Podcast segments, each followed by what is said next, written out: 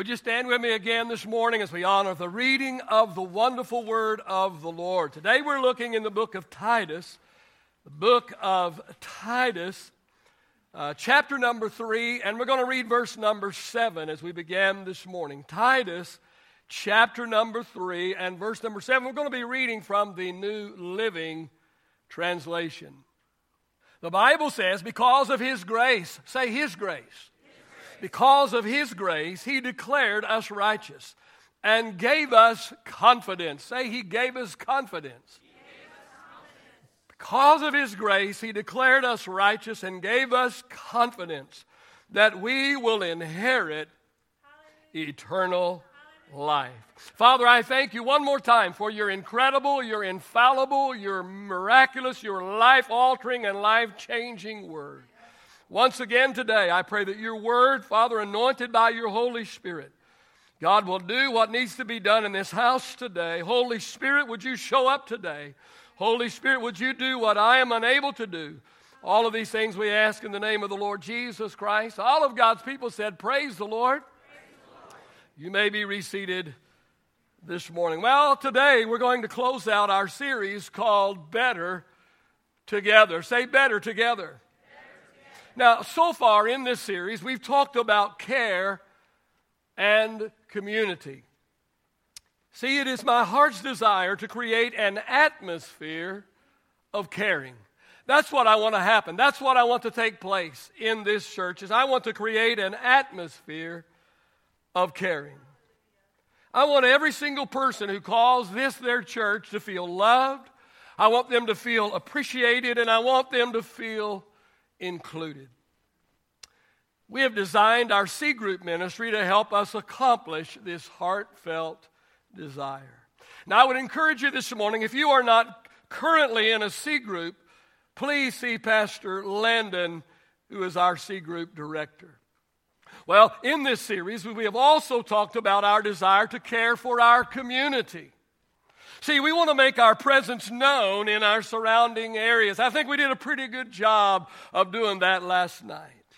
We want people in Arlington. We want people in Mansfield. We want people in Grand Prairie. We want people in Kennedale to know that the Grace Place is here for them. We want them to know that we are willing to roll up our sleeves and we are willing to get involved in these communities. Now, this past Sunday, we zeroed in on one particular area of need, and that is caring for orphans. See, see, because this is high on God's priority list, it will be high on ours.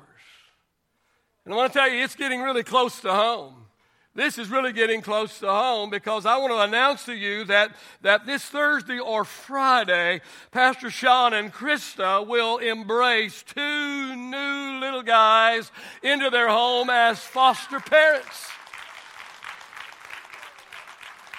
Little boy Julian, six months old, and little Jeremiah, two years. Two little boys, two little guys. I prayed for one, I'm getting three grandsons. Amen? Hallelujah. In this series, we've said over and over that we are better together. You see, alone and, and isolated, we're very ineffective. But together, united in a purpose, on the same page, everyone marching to the same drum, together, we can become a force to be reckoned with. How many believe that this morning? I believe that together we can become an effective team that simply cannot be stopped.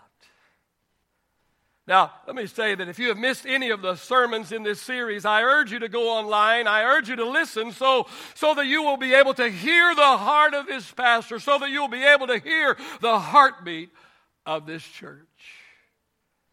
Let me tell you that we're not looking for spectators who sit on the sidelines and cheer or boo. We're looking for people to roll up their sleeves. We're looking for people to join the team. Listen, hear me this morning. There's a spot for everybody on the team. Now, not everyone can be the quarterback, but everyone is needed somewhere on the team. We are better together. Well, I've entitled today's message Together Forever. See, see, there's no sadder thought than to think about being together for life, but separated for eternity. I don't want us to just be together temporarily. I want us to be together forever. So I want to talk to you today about eternity. In our scripture for today, Paul writes to a young pastor named Titus, and Paul says to this young pastor, he says that because of God's grace, we have confidence in our salvation. I don't know about you, but I grew up not being very confident about my salvation. As a young boy and as a teenager, I went to sleep nearly every night worried and fearful that the Lord was going to come and I was going to be left behind. I didn't hear anything about being confident in salvation. In fact, those people that preached eternal security, oh man, we were good to lambaste them. But listen, listen, I don't, I don't believe in unconditional eternal security, but I don't believe in eternal insecurity either. Oh, because of God's grace, we have confidence in our salvation. Did you know you can be confident of your salvation? You don't have to wish, you don't have to hope, you don't have to think, but you can know that you know that you know that you're ready to go, that you're ready for heaven, that you're saved. You see, because of our faith in God's grace, we will inherit eternal life. Paul says we can be together forever. All right, let's talk a, a little bit about eternity today. Let, let, me, let me say two things about eternity. First of all, let me tell you that it is something to ponder. Eternity, it, it's something to ponder. There, there, there's absolutely no other subject that is more important, no other subject more serious than the subject of eternity. It's something to ponder, something to think long and hard about. First of all, I want us to consider the reality of it. Yeah, the reality of it. Hebrews 9 and 27 says, For says every person is destined to die. Destined to what? Every person is destined to die, and after that comes the judgment. Eternity is real, and eternity has no end. See, the Bible teaches that the moment a person's eyes close in death, the very next moment their eyes open in eternity. The Bible teaches that there are only two possible destinations for us to reside in eternity. May I suggest, first of all, according to Scripture, that heaven is for saints. Heaven is for saints. Let's look in, in John chapter 14. Book of John, chapter 14, verse 1 through 6, the writing of Jesus. Jesus said, Let not your heart be troubled. You believe in God, believe also in me. In my Father's house are many mansions. He's talking about heaven here. He says, In my Father's house are many mansions. Jesus said, If it were not so, I would have told you. And he says, I go to prepare a place for you. For who? I go to prepare a place for you. And if I go and prepare a place for you, I will come again and I will receive you to myself, that where I am, there you may be also. And where I go, you know, and the way you know. Thomas, always doubting, right? Thomas said to him, Lord, Lord, we do not know where you are going, and how can we know the way? And Jesus gave him the answer. Jesus said to him, I am the way, I am the truth, and I am the life, and no one comes to the Father except through me. Heaven is for saints. See, I don't think we even have an inkling of an idea of just how awesome and just how incredible and just how mind boggling heaven is actually going to be. First of all, there's the sights. The sights, oh, the Bible says that eye has not seen and ear has not heard, and, and it's not even entered into the heart of man the things that God has prepared for them that love Him. I don't know about you, but I've done a lot of traveling and I've seen a lot of sights. I've seen a lot of beauty. I've seen the vastness of the ocean. I've seen the redwood, redwood forest, man. I've, I've seen the mountains. Oh, I've seen the lakes and the rivers and the valley. I've seen so much beauty. I, I've seen a lot, but the Bible said that it hasn't even, eye has not seen and ear has not heard. It's not even entered in the heart of man the things that God has prepared for them that love Him. Can you imagine what heaven is going to be like? Can you imagine the sights? There's not only the sights, then there's the saints. Yeah, the saints, all of our family and friends who, who, who, were Christians when they died, they're going to be waiting at the pearly gates to welcome, welcome us into heaven when we get there. Oh, is there someone that you loved? Is there someone that you were close to, but they, they, they, they went on to be with the Lord before you? I'm telling you that, that when we get to heaven, we're going to be reunited. They're going to be waiting on us. We're going to be able to see them once again. Isn't it awesome what we're going to be able to enjoy as we enjoy the saints in heaven? There's not just the sights and there's not just the saints, but best of all, the Savior. Oh, the Savior, Jesus. And let me tell you this morning, Jesus, Jesus will be the best part of heaven.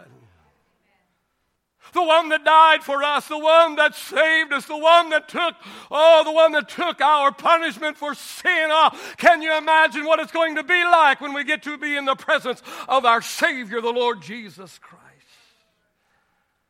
Oh, I love the words to an old song. It's so old that many of you will not know it. Many of you will. Most in the second service will not remember it, but I love the words to an old song entitled, It Will Be Worth It All. How many remember that?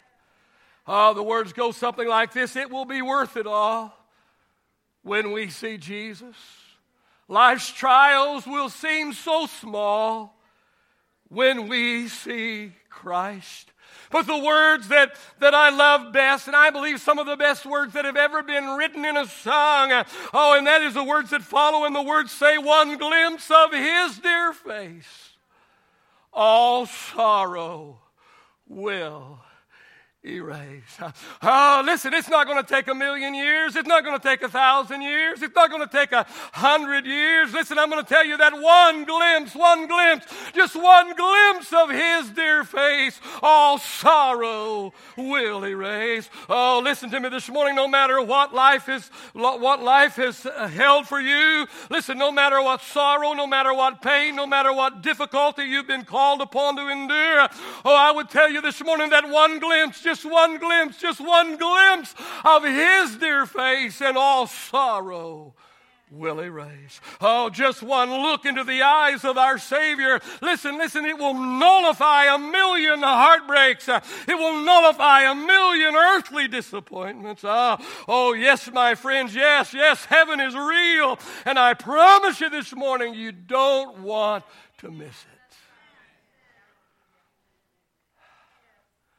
I also have to tell you this morning just as heaven is for saints, hell is for sinners. Hell is for sinners. Luke chapter 16. Luke chapter 16, verse 19 through 25. The Bible says here there was a certain rich man who was clothed in purple and fine linen and fared sumptuously every day. There was a certain beggar named Lazarus, full of sores, who was laid at his gate, desiring to be fed with the crumbs that fell from the rich man's table. And moreover, the dogs came and licked his sores. And so it was that the beggar died and was carried by the angels to Abraham's bosom. The rich man also died and was buried. And he, being in torments in hell, he lifted up his eyes and saw Abraham afar off and Lazarus in his bosom. And he cried and he said, Father Abraham, have mercy on me and send Lazarus that he may dip the tip of his finger in water and cool my tongue because I am tormented in this flame. But Abraham said, Son, remember that in your lifetime you received your good things and likewise Lazarus evil things, but now he is comforted and you are tormented. Let me suggest two things about hell this morning. And yes, I'm preaching about hell this morning. Let me suggest, according to Scripture, that hell, it is a place of torture. The Bible describes it as a place of unrelenting fire, a place where people are literally on fire, but they never burn up. It's a place of unmatched pain and suffering. It is beyond description in physical torture. And may I say this morning that I cannot even wrap my little brain around it. I can't even fathom, I can't even imagine. And I will be honest with you and tell you, I don't like to think about it. And I don't like to preach about it. But it's the Word. And we must preach the entire Word, not pick and choose, not cherry pick.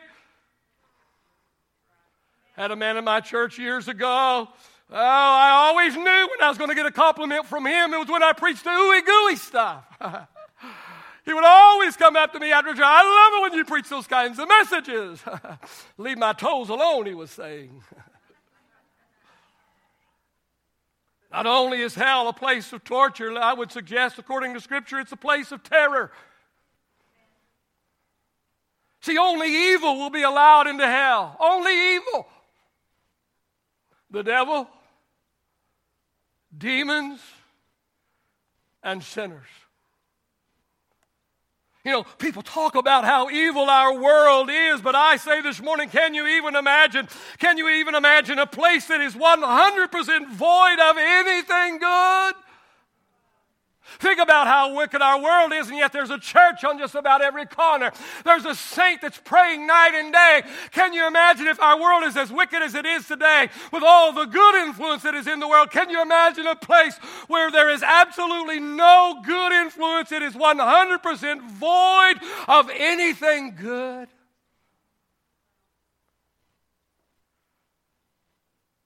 Not only this, can you imagine not only the physical torture, but also can you imagine the emotional torture? In fact, in fact, I wonder if why, if but the um, emotional torture will be even worse than the physical torture. Oh, the emotional torture that will come when you realize there's no way out. I don't like to go to the dentist. How many do? I worry about those two that lifted their hand.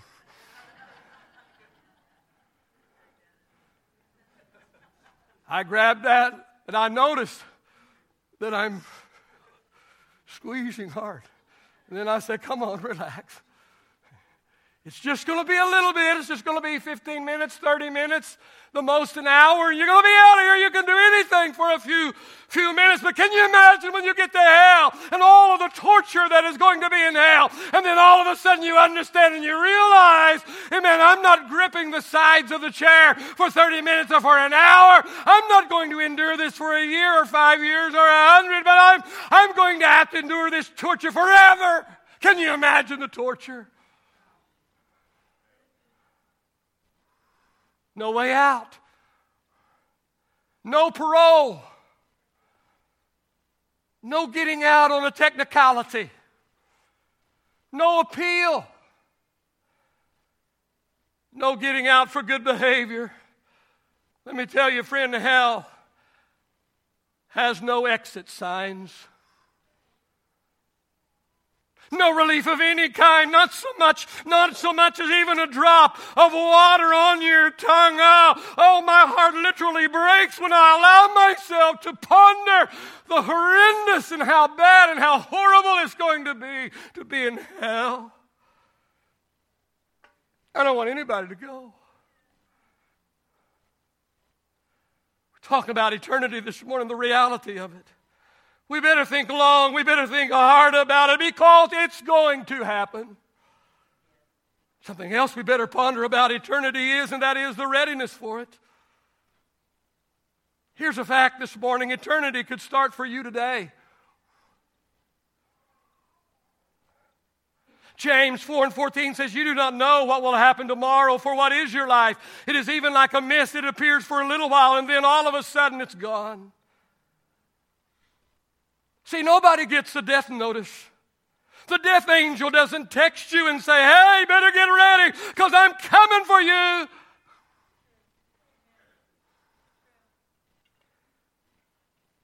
Here's the facts this morning. That is, somebody could pull out in front of your car on your way home today, and instantly your life could be over.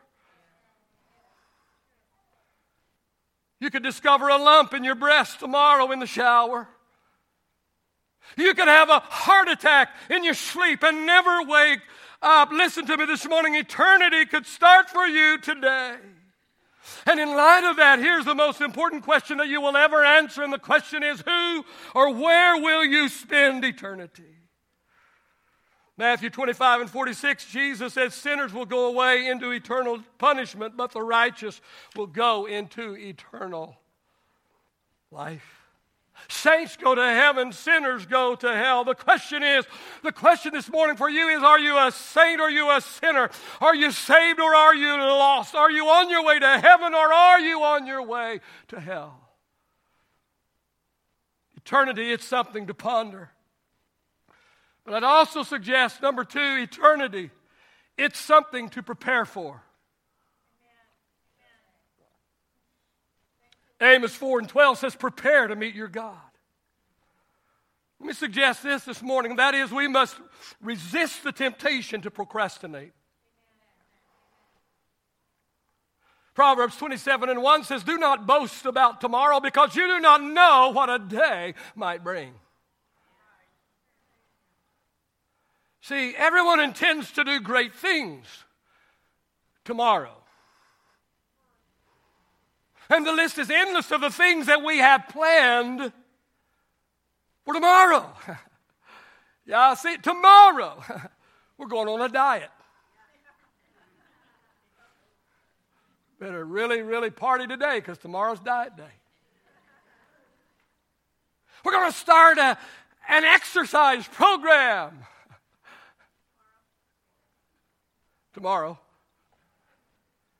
We're going to finish that degree. We're going to do it tomorrow. We're going to reconcile with an old friend or a family member. We're going to do it. It's on our agenda. It's on our to do list. We're going to do it tomorrow. We're going to get our finances in order. Oh, oh, we have incredible plans, and we're going to start.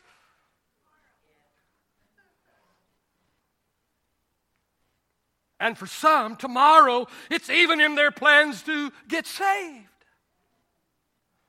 They've got a plan for salvation, but not today, but tomorrow. Yes, yes, tomorrow I'll definitely do that. Oh, but be careful, be careful, friend. Don't boast about what you will do tomorrow. The wisdom writer said there might not even be a tomorrow for you. Eternity's far too serious of an issue to procrastinate. Here's the problem that is, everyone thinks they have plenty of time. In the book of Acts, chapter 5, verse 1 through 11, it tells the story of Ananias and Sapphira. I should read that story just before tithe and offering. The Bible says that, that, that this couple, this married couple, com- conspired together to trick the leadership of the church. And they developed a lie that they would both tell to the church. And this lie, they thought, would make them look good, but cost them only a portion of what the truth would cost. The problem is a lie always costs you more in the long run than the truth. And both Ananias and Sapphira lost their lives that very day. I don't know about you, but I am totally sure when they kissed goodbye that morning, they never dreamed. They never dreamed it would be their last kiss. The last thing on their radar was that today would be their last day on earth. And I'm totally, totally sure that their actions would have been drastically altered if they, if they would have known the death angel was coming for them that very day. See, everybody thinks they have plenty of time. And most people plan to prepare someday. See, see, no one plans to go to hell. No one plans to have, oh, to leave this life and go into eternity unprepared. Acts chapter 24 and verse 25 says, As Felix contemplated about righteousness and about temperance and about judgment to come, Felix trembled As Paul presented the gospel to Felix, I believe that Felix was under conviction. The Holy Spirit convicted him and he, and he trembled. He trembled and he said to the Apostle Paul, He said, Go away for now. He said, When it is more convenient for me, I'm going to call you back. Here's what I've learned, and that is when the Lord is dealing with us, we better do it while the Lord's dealing with us. He may not deal with us later. And Scripture never records that Felix ever, ever called for Paul. I, I say, no doubt, Felix is probably in hell this very moment, totally regretting his decision to procrastinate. We must resist the temptation to procrastinate. And let me suggest this, and that is we will reap what we have sown. Galatians 6, verse 7 and 8 says, Do not be deceived. God cannot be mocked. A person reaps what they sow. It says, If you sow to please your flesh, you will from the flesh reap destruction. But if you sow to please the Spirit, you will from the Spirit reap everlasting life. I do not know who it is this morning, but somebody needs to hear this this morning, and that is you need to hear that you cannot play games with God. And someone is here this morning, you're playing games with God. You've been playing games with God. You, the Spirit of the Lord would say, You cannot play games with God. And you cannot fool God because He sees all and He knows all. And He knows what's in your heart. Oh, you can fool other people and you can even fool yourself, but you cannot fool God. I believe God's calling somebody out today. He's calling somebody out today, not because he is mean, but because he loves you and because he doesn't want you to be lost for all of eternity. And let me talk to those of you who are saved this morning. Just because you are saved, that doesn't mean that eternity for you will be all it could be.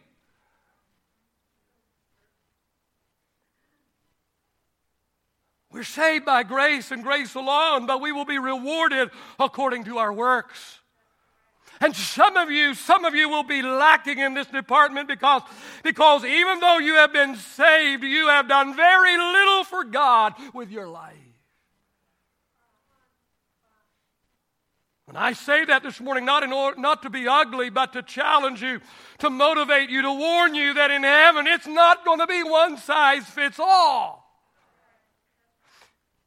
Eternity is something to prepare for. Not just our salvation, but, but where we will fit in God's eternal kingdom. I want to make one last statement here this morning, and this, this statement applies to both the here and the now and also for eternity. And this is the statement this morning if you are unhappy with your harvest, change the seeds you are planting. Some of you are unhappy with your life. You're unhappy with what is happening and taking place in your life. If you are unhappy with your harvest, then change the seeds that you are planting. If I get some help on the platform this morning, please. The takeaway for this message today is this because we are better together, we want to be together forever. I would encourage you today to increase the odds by planting eternal seeds in the lives of those you love. Can I tell you something? I might get too close to home for somebody and I might get in trouble, but I've been in trouble before. I've made it 45 years. I can probably overcome some more. Let me tell you something that just tears at my heart and breaks my heart, and that is people that think they're raising their kids in church but they're not. Because the only time they're in church is when there's not something else going on. I'm not trying to be ugly or harsh. It's just, it just, it's on my heart. It breaks my heart. And often I think they would never say, you know, that's more important than the house of God. But, but when they continue, when we're continually doing everything but coming to the house of God, we're telling our kids, the house of God is just a place to go and there's nowhere else to go. If you want to be together forever, if you want to be with your family forever, you better plant some eternal seeds in their heart. I'm not saying you're going to hell for missing a church, you know, for missing to do this or that every once in a while, but I'm talking about priorities.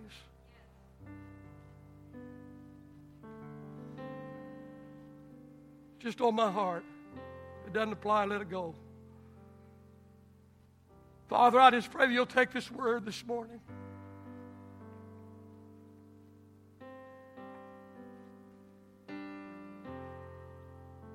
Oh God, eternity is going to be so long.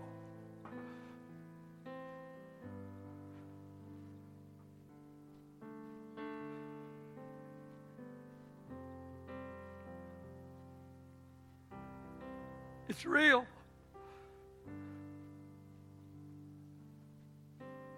Satan has convinced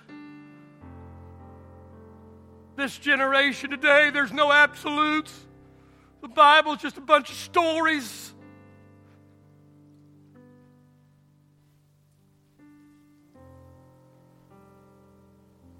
Holy Spirit, would you do your work today? Do your work of convincing, do your work of convicting, do your work of drawing people to, to Christ today.